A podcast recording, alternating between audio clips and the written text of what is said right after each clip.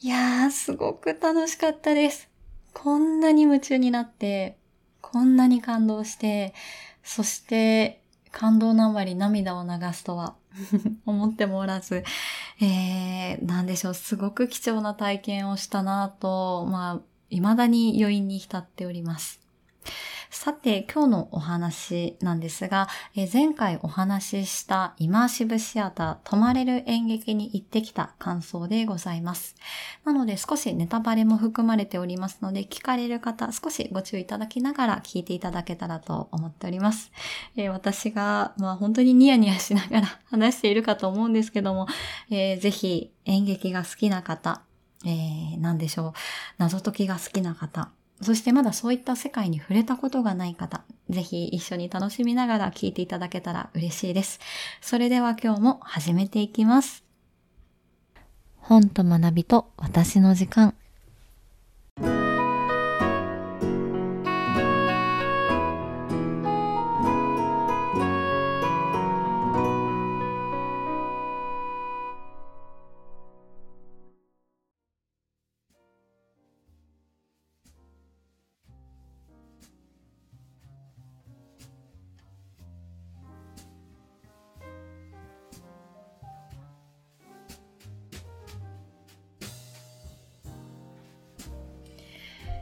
いやー、行ってきましたよ、泊まれる演劇。行きましたのは6月の末頃ですね。確か27日だったと思います。京都のホテル C というところに、行っておりました。改めましてこんばんは。パーソナリティのミキでございます。いやー、もう本当に貴重な体験をしまして、でまずこのイマーシブシアターというものを、紹介しようかなと思うんですが、このイマーシブシアターというのは演劇や舞台見たことがある方はイメージつきやすいと思うんですけども、このイマーシブシアターっていうのは2000年代、ロンドンから始まった体験型の演劇作品、この総称を言います。なので従来の演劇というのは観客の方が客席に座って舞台上の演者を鑑賞するというものが今まであったものだと思うんですが、新しい作品として観客と、演者、この作品との関係をさらに作り出すような公演となっております。なのでイマーシブシアターの特徴としては決まった客席、ステージはなくて空間全体が舞台になっています。そして観客も物語の登場人物になっていきます。さらには観客の介入が、物語を左右していくことにもなっていきます。いろんなイマーシブシアターはあって、何でしょうか、その公演ごとにいろんなコンセプトがあるんですが、私が参加しましたのは泊まれる演劇です。ホテルを舞台に演者や、観客はロビー、客室、屋上、いろんなところを移動して、物語がつながっていきます。なので参加者によって見ている場面場面が違うっていうところも大きな特徴でしょうし、例えば2階で起こった出来事は3階の方は知りませんし、屋上でそんなことが起こっていたのかっていうことも知らないわけなんですよね。そういったところは一般的な舞台とはまた違うのかもしれないです。そして、今回私が行きましたのはミッドナイトモーテルというタイトルの作品でございます。ホテル C 京都というところが、舞台になっていて、このホテル C 京都は通常ホテルの運営はされてるんですよね。ただこの毎年、ある期間ではホテルの演劇として運営されていて、その期間は一般のお客様は宿泊できないようにされております。そして私が行きましたのは、ミッドナイトモーテルのお話ですね。このミッドナイトモーテルなんですけども、2021年に、初演がありました。でそれには私は行けていないんですけども、その、前夜となるようなものも2020年にはされていたんですが、21年に、作られた作品の、最終章のようなものとなります。このミッドナイトモーテルの舞台はホテルアネモネというホテルが舞台で、このアネモネが老朽化によって閉館が決まってしまいました。この閉館によるクロージングパーティーを行うということで、宿泊客たちは招かれていきます。なので私たちこの参加者たちはホテルの予約が、3ヶ月ほど前からできるんですけども、そこでホテルの予約をすると、自宅に招待状が届くんですね。でこの招待状の中には、ホテルのパンフレットが入っていたりとか、アイスクリームのチケットが入っていたり、そして何やら、バラの花びらも入っていました。チェックインの前から本当にドキドキワクワクしていて、私は実際に届いた封筒を棚に飾って、ドキドキワクワク胸を躍らしておりました。ライブとか行かれる方も同じ気持ちだと思うんですよね。ライブの日の前に、グッズ買ったりとか、曲を聴いたりとかして、どんなライブになるかなってイメージを膨らませていくと思うんですが、本当にまさしく私もそんな形で、公演日が近づくにつれて、ドキドキワクワク、どんな公演なのかなと本当に、気持ちが高ぶっておりました。いや本当にもうここからが醍醐味ですよね。本当に表現するものって私にとってすごくいい刺激になっているなと思ってます。さてこのクロージングパーティー、いざチェックインに向かいます。チェックインの時間は遅い時間で設定されて、19時からチェックインが可能となっておりました。でそこに行って、で私も割と早めに行ったんですけども、もうすでにこのロビーには幾人か宿泊客であろう方々が待っていたんですね。チェックインを終えて、ロビーからラウンジの方に進んでいきます。でそうするとアイスクリームの販売や、あとは、カクテルなどの販売がされていたので、招待状に入っていたアイスクリームのチケットを使ってアイスクリームを食べながらパーティーの開始を待っていました。アイスクリームを注文して、少し時間がかかっていたんですが、何やら隣の赤いドレスを着た女性が話しかけてきました。彼女は何でしょう、どこかおぼつかない足取りで、ちょっと酔っ払ってるのかなというような姿をしていたんですが、彼女もここに泊まる宿泊者なのでしょうか。彼女が私に話しかけてきます。あなたは何を注文したの？ね、いいわね。私はこれが好きよ。これはマネがここへ訪れる人のために作ったアイスクリームなの。あの子が大切にプロデュースしていたわ。でも、もうあの子は亡くなってしまったんだけどね。そして彼女は私に悲しみが詰まった言葉を残して、さらにラウンジの奥の方へ移動していきました。すると今度は座っていた男性が話しかけてきました。あなたも招待されたんですね。私は犬飼スーと言います。私の恋人が以前ここで働いていたんですが、もう亡くなってしまいました。彼女が僕に届けてくれた手紙があるんですが、少し見ていただけないでしょうか。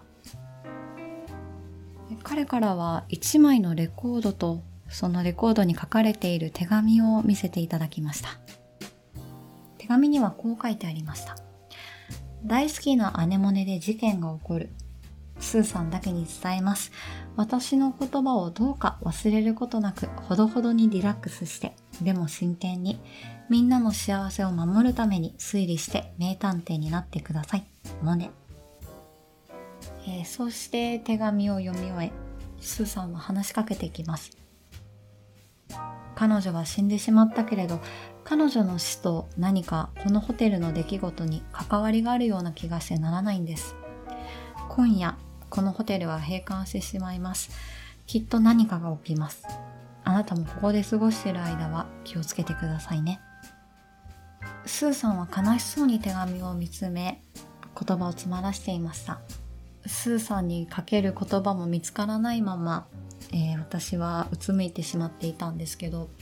そうするとカウンターの方から声をかけられ、注文したアイスクリームとともにラウンジへ案内されました。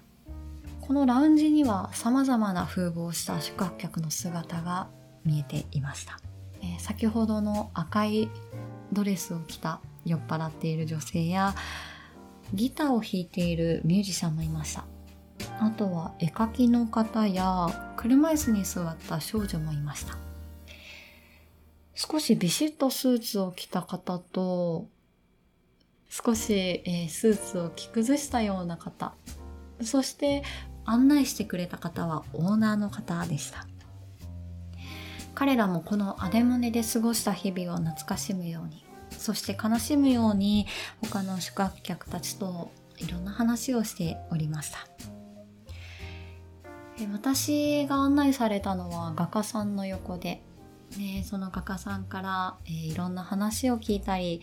そしてその方が描かれている絵を見たりしていました。絵描きの男性はいろんな人物を紹介してくれました。ギターを弾いている男性はミュージシャンだそうです。ただ彼はあることがきっかけで声が出せなくなって歌えなくなったようなんですね。で、さらに車椅子に乗っている少女はダンサーでした。彼女は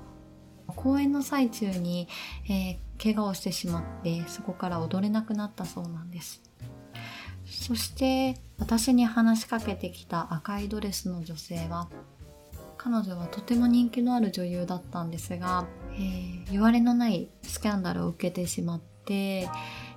酒に溺れ、そしてこのホテルに、幾人かの男性を連れ込むようになったそうなんですね。そしてこのオーナーさんは、妹さんが、つい先日亡くなってしまって、そしてこのお話をしてくれた絵描きの男性も、もともと絵を描いていたけども、あることがきっかけでこの描いた絵に色をつけられなくなってしまって、すべてモノクロの絵を作られていました。彼が知らない人物が2人そこにはいて、彼もその2人のことは紹介してくれなかったんですね。で、彼とお話をしていると、酒屋の営業マンという男性が声をかけてきました。そして名刺を渡してもらって、その営業マンは言うんです。すごく綺麗な絵ですね。ああ、どれも本当に素敵だ。でもなんでこれ色がついてないんですか？もういいじゃん、そんなことって思いましたよ。もうそんなこと触れなくていいじゃないって思ってたんですけど、絵描きの男性は丁寧に答えてました。色をつけようとすると手が震えてしまって、色がつけられなくなってしまったんだと丁寧に答えてました。変なこと聞いてすいませんって言っていましたが、いやー、そんな、私はこの手のタイプは苦手だなと思ってたんですよね。で、私はまた別のところに案内されます。オーナーの方に音楽はお好きですかということで、ギターを弾いているミュージシャンの横に、案内されて、そこでギターを弾いておりました。彼は声が出せませんので、曲のメニュー表みたいなものがあって、そこから曲をリクエストすることができるんですね。で、私はスタンドバイミーをリクエストして、彼がすごいうまく弾いてくれていたわけです。で、そして彼のギターの音色に聞き入っていると、私の左側の席の男性が話しかけてきました。あ、何食べてるんですかって。彼はアイスクリーム屋の営業マンだそうで、このホテルの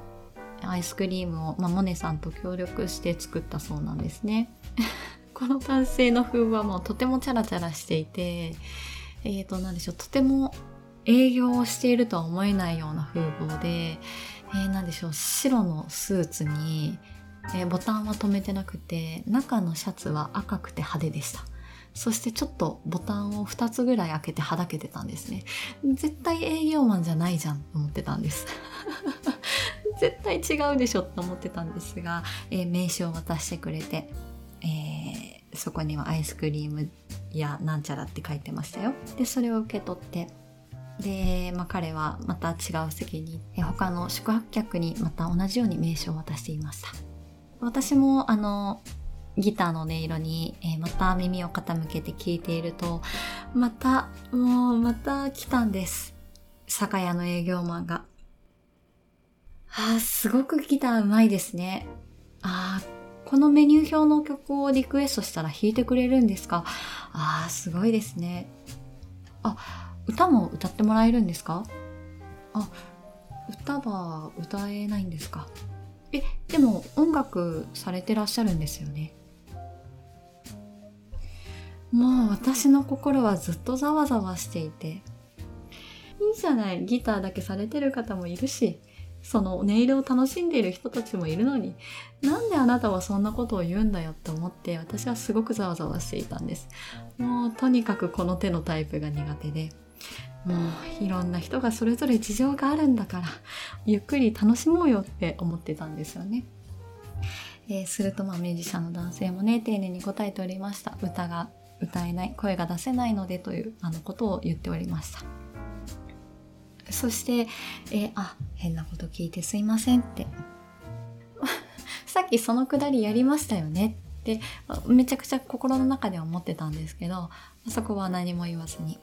そして彼は営業マンは去っていって、また別の方に名刺を配っておりました。ここにいる宿泊客の方たちは、このアネモネで過ごした日々を懐かしむように、そして少し悲しむように、ここでの時間を楽しんでいたわけなんですね。オーナーから合図がありました。パーティーは1時間後に開始するそうです。でそこではホテルで使われていた品物をオークションとして、出品されるそうで、そこでは皆様にも参加してほしいと。で参加するにあたってホテルで使える、紙幣を渡されるわけなんですね。そして自分の名前が呼ばれて、ルームキーとともに自分の部屋に案内されていきます。パーティーが開始されるのは1時間後です。1時間後にパーティーが始まるので、自分の部屋でちょっとほっと一息をつこうかなと思っておりました。私が受け取ったルームキーは204で、2階へ上がって鍵の番号と同じ部屋の前まで到着すると、どんな部屋かなと思いながら、扉をゆっくり開けました。するとそこには人影がいたんです。部屋を間違えてしまったかなと思ったんですが、そこには先ほどのアイスクリーム屋の営業マンが座っていました。彼もびっくりした様子で、すぐに立ち上がって持っていた資料のようなものを引き出しに隠していたんですね。で彼は私に話しかけてきます。ミキさんどうしたんですか。ここは私の部屋ですよ。いやでも私も鍵を受け取ったので、じゃあホテルの方に言ってきますと部屋を出ていこうとしていましたが、そこで制止をされ、ミキさんに少しお話ししたいことがありますと言ってきました。ソファーに腰掛け、彼の話を聞いていきます。ミキさん先ほどはありがとうございました。先ほどラウンジにいて怪しいなって思う人物はいませんでしたか。そう聞かれて私がまず思い浮かべたのは、そうですね、目の前にいるアイスクリーム屋の営業マンと、あと酒屋の営業マンでしょうか。ズケズケとした言葉選びと、そして営業マンと言っていながらも着崩したスーツに、本当に怪しいなと思っていたわけです。すると、彼は焦ったように、僕たちは違うんですと言うんですね。実は私アイスクリーム屋の営業マンではなく、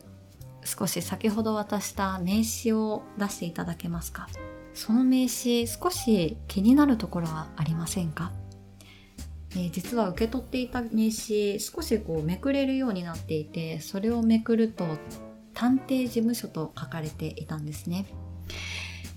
酒屋の営業マンとアイスクリーム屋の、営業マン、彼らですねは探偵だそうです。実際に酒屋の営業マンの方からいただいた名刺もめくれるようになっていて、そこには探偵事務所とも書かれていました。そっか、私が怪しんでいた人たちは探偵だったのかと思ってしまったんですが、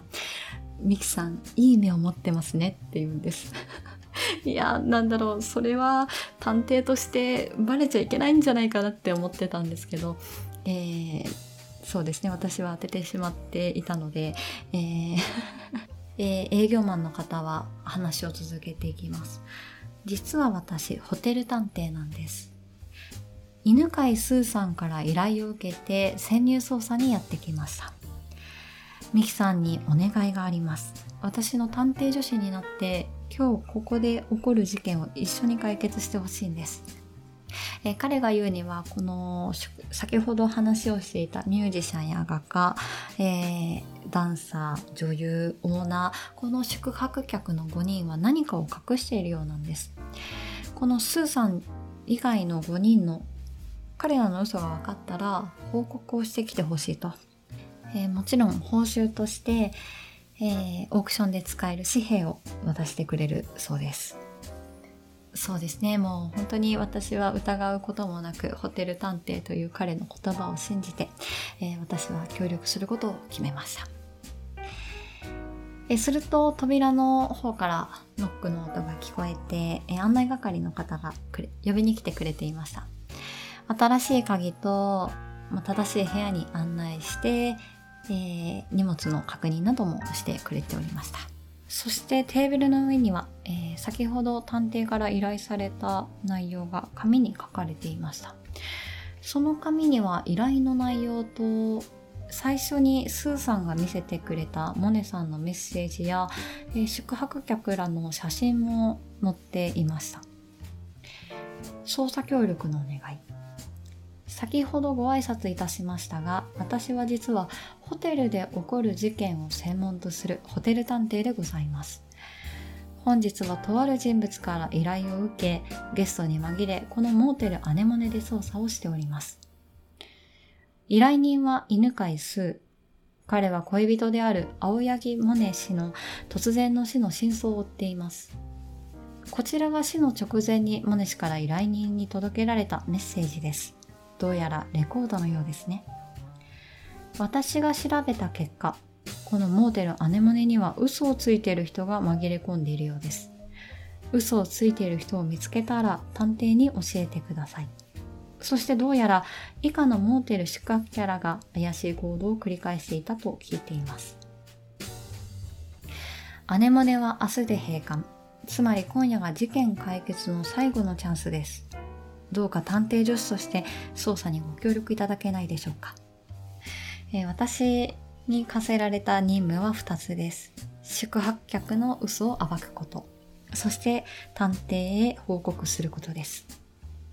酒屋の営業マン、または先ほどのアイスクリームの営業マンですね。その2人が探偵ですので、何か情報を見つけたらその部屋に行き、報告をしていくわけです。ここから宿泊客の嘘を暴いていくわけなんですが、そのためにこのホテルの中を捜査していきます。怪しいと言われている5人の部屋は調べられるようになっているので、それぞれの部屋に行って、調べることができます。で、そうですね、探しに行ったのは、全部屋見に行ったんですが、そうだな、そうですね、こうミュージシャンの部屋に行くとこうマイクが置いてあったりとかギターケースが置いてあったりもしましたし、ダンサーの方の部屋に行くと、とても可愛らしいお部屋だったりとか、あとはバレエシューズも置いてましたね。そしてオーナーさんの部屋に行くと、いくつかのスーツが置いてあったり、カバンも置いてあったり、そしてゴミ箱をふと見ると、何やら、ぐしゃぐしゃに丸められた紙が捨てられていたんですね。で、その紙を開けると、何やら誰かの日記のようなものが見つかりました。そしてオーナーさんのベッドの上にはカバンが置いてあったので、そのカバンを開けると、そこにはその破られたであろう日記とつながるページが見つかったりもしていました。そこでオーナーさんは何を隠しているのかが分かっていきます。そして今度は、そうですね、画家の方の部屋に行くと、今度はたくさんの絵が描かれていて、どれもモノクロなんですね。で、ちょっとそのモノクロの絵の中に、彼が何を隠していたのかも見つかりました。女優の部屋に行くと、花びらがたくさん床には散らばっていて、とてもこうムードのあるような部屋だったんですが、そこにはお酒が置いてあって、いろんな情報をそれまでに手に入れていたんですね。で、実は女優さんアンジュさんという方なんですが、本名が別にあるんじゃないかということも分かっていました。そしてその本名が、本当に彼女なのかということを確かめに行きたくて、彼女の部屋を訪れたところ、でアンジュさんはベッドに腰掛けていたんですね。アンジュさんに声をかけてソファに座らせてもらって、アンジュさんに話したいことがあってきましたと声をかけたんです。アンジュさんの本名が気になって、あなたの本名を教えてもらえないですかと聞くと、なんでそんなことが聞きたいのと返されるわけです。確かにで、それに持ち合わせた、答え、返事も用意しておらず、言葉に詰まっていると、私と同じように、参加している、男性の、方が入ってこられました。彼も一緒に、探偵助手として、捜査をしているわけですね。で、彼が入ろうとするとアンジュさんはこう言います。あら、エリーの部屋に入るというのにあなたはノックもしないの？ノックは3回よ。雑ね。いいわ。座りなさい。ミッキー、あなたは私の横に座るの。あなた、名前はなんて言うの？ケンジっていうのね。わかったわ。あなたはなんでここに来たの？私と仲良くなりたい？私のコレクションになりたいっていうことね。わかったわ。ちょっとそこに立ってごらんなさい。後ろ向いて。いいくびれね。お尻も綺麗だと思うわ。こうやって口に出すと意識して緊張しているでしょ。そうね、ケンジ。あなた私のコレクションにしてあげる。パーティーが終わったら私の部屋にいらっしゃい。ミキ、こうやって男をコレクションしていくのよ。そう言ってアンジュさんは、コレクションをまた一つ増やしておりました。アンジュさんは、これから私もパーティーの準備をするのと、部屋を出て行かれましたので、私たちも本名を聞き出すこともできず部屋を後にしました。ただアンジュさんの部屋にあったのはバラの花びらだったんですよね。私の招待状の送り主がもう誰なのか、そこでは分かっておりました。いろんな宿泊客たちの嘘を見つけながら、探偵に報告して報酬をいただき、もうとっても現金なやつだなって思ったんですけど、お仕事をしまして、そしてパーティーが開始されるアナウンスがあったので、ロビーに戻り、クロージングパーティーが始まっていきました。なぜこの人たちが嘘をついていたのか、誰のために嘘をついていたのか、その真相が明らかになっていきます。お話しするのは以上でございます。もう少しお話ししていくと、本当に、面白いのかなと思うんですが、せっかく参加した人たちもいると思うので、それは、参加した人たちの特典ということで思い出に残しておこうかなと思います。本当に素晴らしい公演で、やっぱりこう目の前で演者の方たちとお話をできるっていうのもそうですし、なんでしょうか、ドレスコードみたいなのはないんですけど、やっぱりこうサンダルとかは控えてもらうようにっていうことが書かれていたりして、で、ドレスアップして来られる参加者の方もいたんですね。なので本当にこう物語の、一員となって、そこに参加することができて、本当に素晴らしい体験ができたなと思っています。演劇を見ていると、私この演者の方々のこの熱量というか、なんでしょうか、こう迫真の演技っていうものでしょうか、本当にそういったものにこう胸を打たれて、どんどんこう作品それぞれ好きになっていっていたんですけど、今回のように自分が参加して、この物語を作り上げていくっていうものに関してはやっぱりそこでしか味わえないこととか、そこでしか感じられない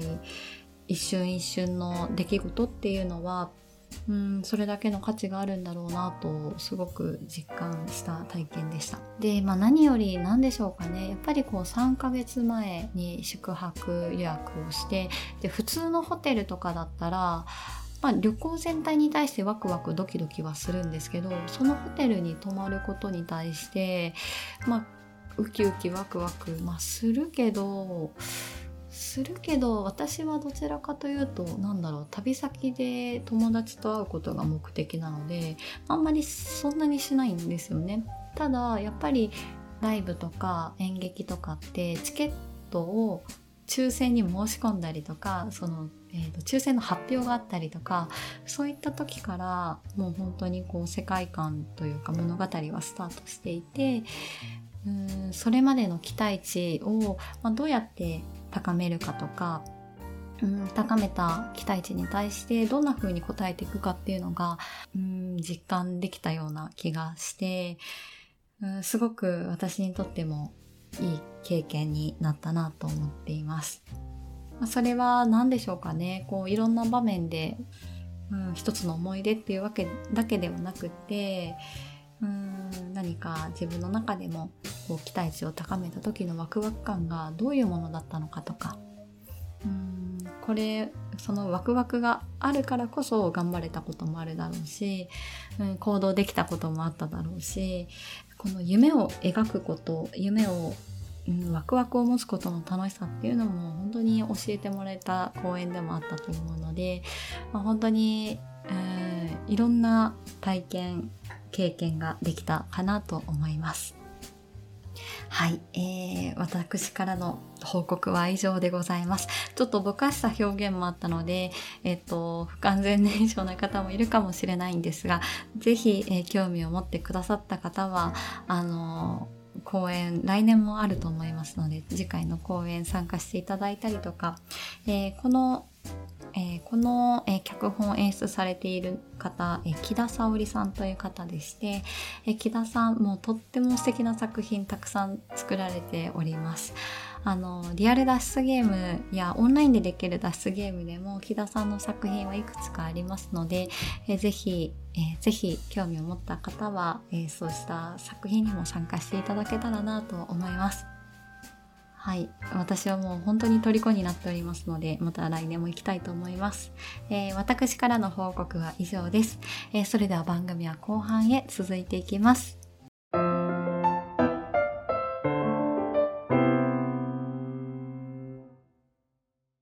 時刻は22時15分を回りました。ここでお知らせです。2022年1月になんとインキャメンヘラアラフォー男子ロバート・ジンマー氏がポッドキャストを始めることにしました。飽き性で気分屋な性格、友達もいないため一人でやろうと決意。暇すぎて寝ることにも飽きた方がいましたら、ぜひお日様ぽかぽかラジオと検索フォローをお願いします。皆さんこんばんは。週末のゼンダディナーのガイエです。都会に暮らす普通のリーマンがポッドキャスト番組を始めました。おかしな間取りでベランダから聞こえる工事の音とペットのイノウとともに配信をお届けしています。お耳に合いましたらぜひお聞きください。それでは。声優のなめと料理人の筆パンによるポッドキャスト番組あさっての方向、ふつおたからネタ投稿までお便りコーナー盛りだくさん。家事の合間や移動中のながら聞きにもってこい。この番組のリスナーさんのお口に合いますかね。YouTube およびポッドキャストで配信中。なめフレパあさっての方向。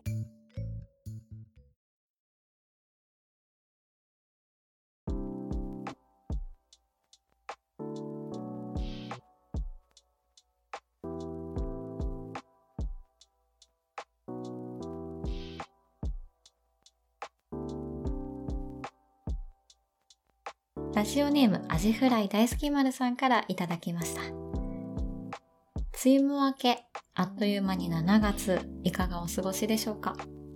第43回でお便り読んでいただき嬉しく思います。好きなご飯の話がテーマだったのですが、ただただ生姜焼き定食愛を書いてしまいました。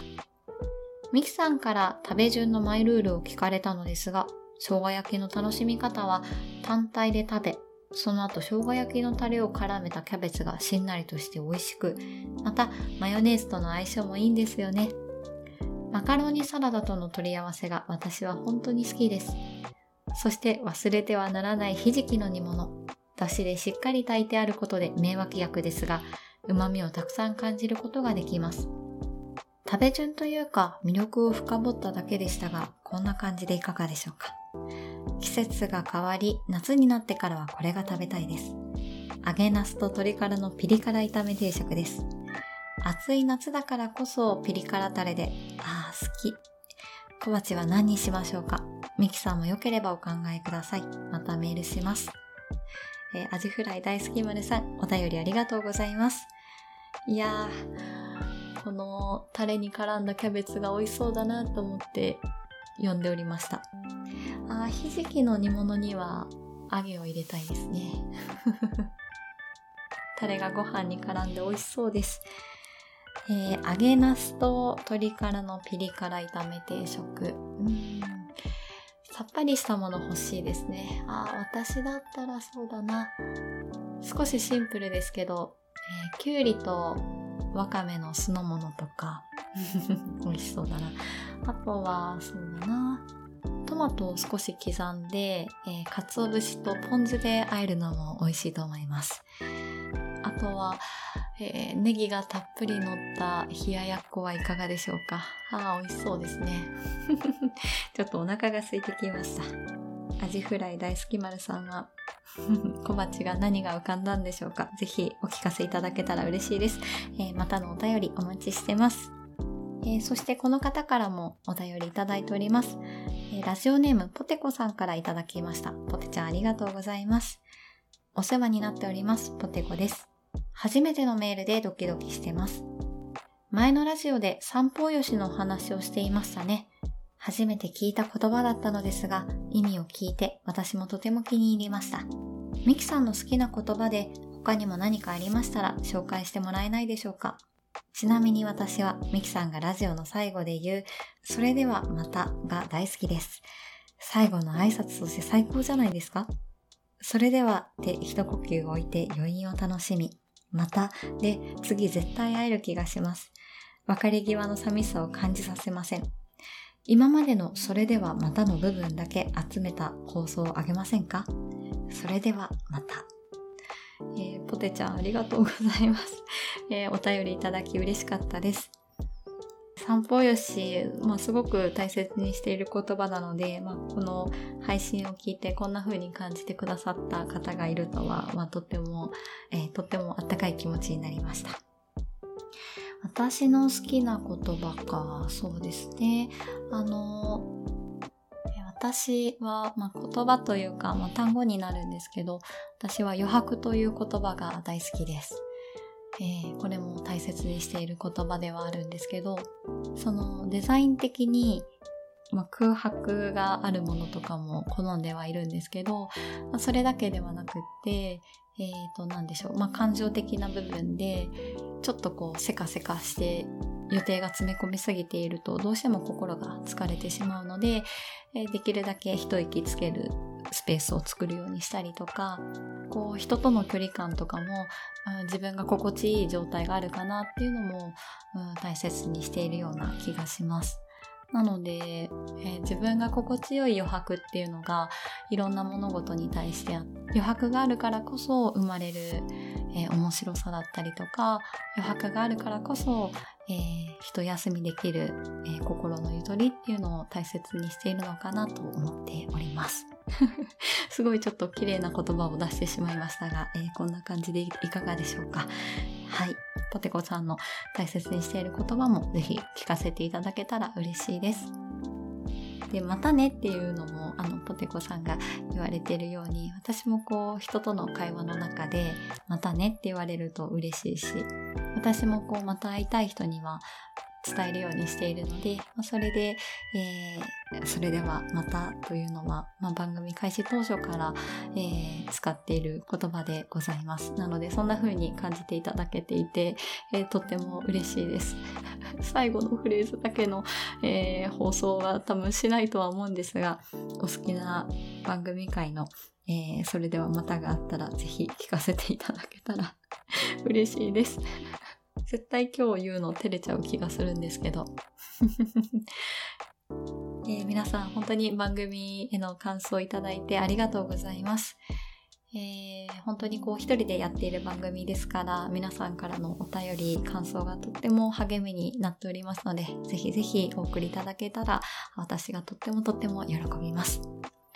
Twitter の方でつぶやかれるときはハッシュタグひらがなでわたときと入れてください。私が追って探しに行きます。お便りについては、リットリンクの中に専用フォームがありますので、そちらからお送りいただけますと嬉しいです。いや、夏の思い出をもうすごく語ってしまいましたで、今回の旅行は、3泊4日で関西の方に遊びに行っておりまして、京都を2泊して、大阪に1泊して帰ってまいりました。で、その、滞在中にはこの番組でもご紹介した滋賀のおばさまに会いに行って、2年ぶりですかね、すごく元気そうにしていましたし、一緒にランチをしていろんな話を聞いて、すごく、心地いい時間を過ごしてました。で、京都ではこの泊まれる演劇もそうなんですけど、脱出ゲームに実は行っておりまして泊まれる演劇にも行ってるのに、その、前日には私はリアル脱出ゲームに参加しておりました。一緒に行ったのは、この番組でも仲良くさせていただいている深夜のコーヒーブレイクのミレちゃんと、あとあさっての方向のフレパさんと行っておりまして、最大人数6人なので、私たち3人と、あと初めましての知らない方が2人おりまして、ここはカップルだったんですけど、最初ドキドキしたんです。カップルだけの世界観になったら、どうしようかな、大丈夫かなって思ってたんですよね。ただ、もう本当にこの方たちすごくいい人たちで謎解き大好きな方だったので、一緒にやるにあたってもすごくこうコミュニケーション取りながらできたので、すごく楽しかったんです。で、参加したのは絶望テレビからの脱出というもので、スクラップさんとサバンナ高井さんとコラボしたものだったんですけど、ですね、簡単に作品の内容は開局するテレビ番組の、新設スタジオがあって、でその番組の観覧に行ったところ、なんとその本来だったら出演する人たちが、皆さん食中毒に当たってしまって、病院に搬送されてしまったと。なので観覧している一般の人たちで、番組を作ってくださいとスタッフの方に言われるんですね。じゃないと開局記念の番組を失敗させるわけにはいかないので、何としてでも番組を放送させたいから、皆さんで力を合わせて番組を成功させてください。じゃないとここからは出しませんって言われちゃうんですで、配役は、6つぐらいあって、アナウンサー、小道具、アシスタントディレクター、音響さんなどありました。6つぐらいあったのかな。で、私はアナウンサーをしていたんですけど、もう本当にセリフの量が多くって、こう一度渡されたところにはこうわーって書いてるんです。こんにちはみたいな形でわーっと書いてあるんですね。で、もう本当にそれに必死に読んでいて、で段取りも多いんです。ここに立つとか、これを渡すとか、これの指示があったらこれのセリフを言うとかっていう段取りも結構多くって、何でしょうかね、セリフを追うのに私は必死でした。で、謎解き要素ももちろんあって、この小道具を手に入れるにはどうするかとか、いろいろこう知恵を絞って、生放送の成功に向けて頑張っておりました。結果はですね、あと一歩のところで、いやー、脱出は失敗してしまったんですが、でも本当にこうみんなで力を合わせて、番組を作り上げていっておりましたので、すごく楽しかったです。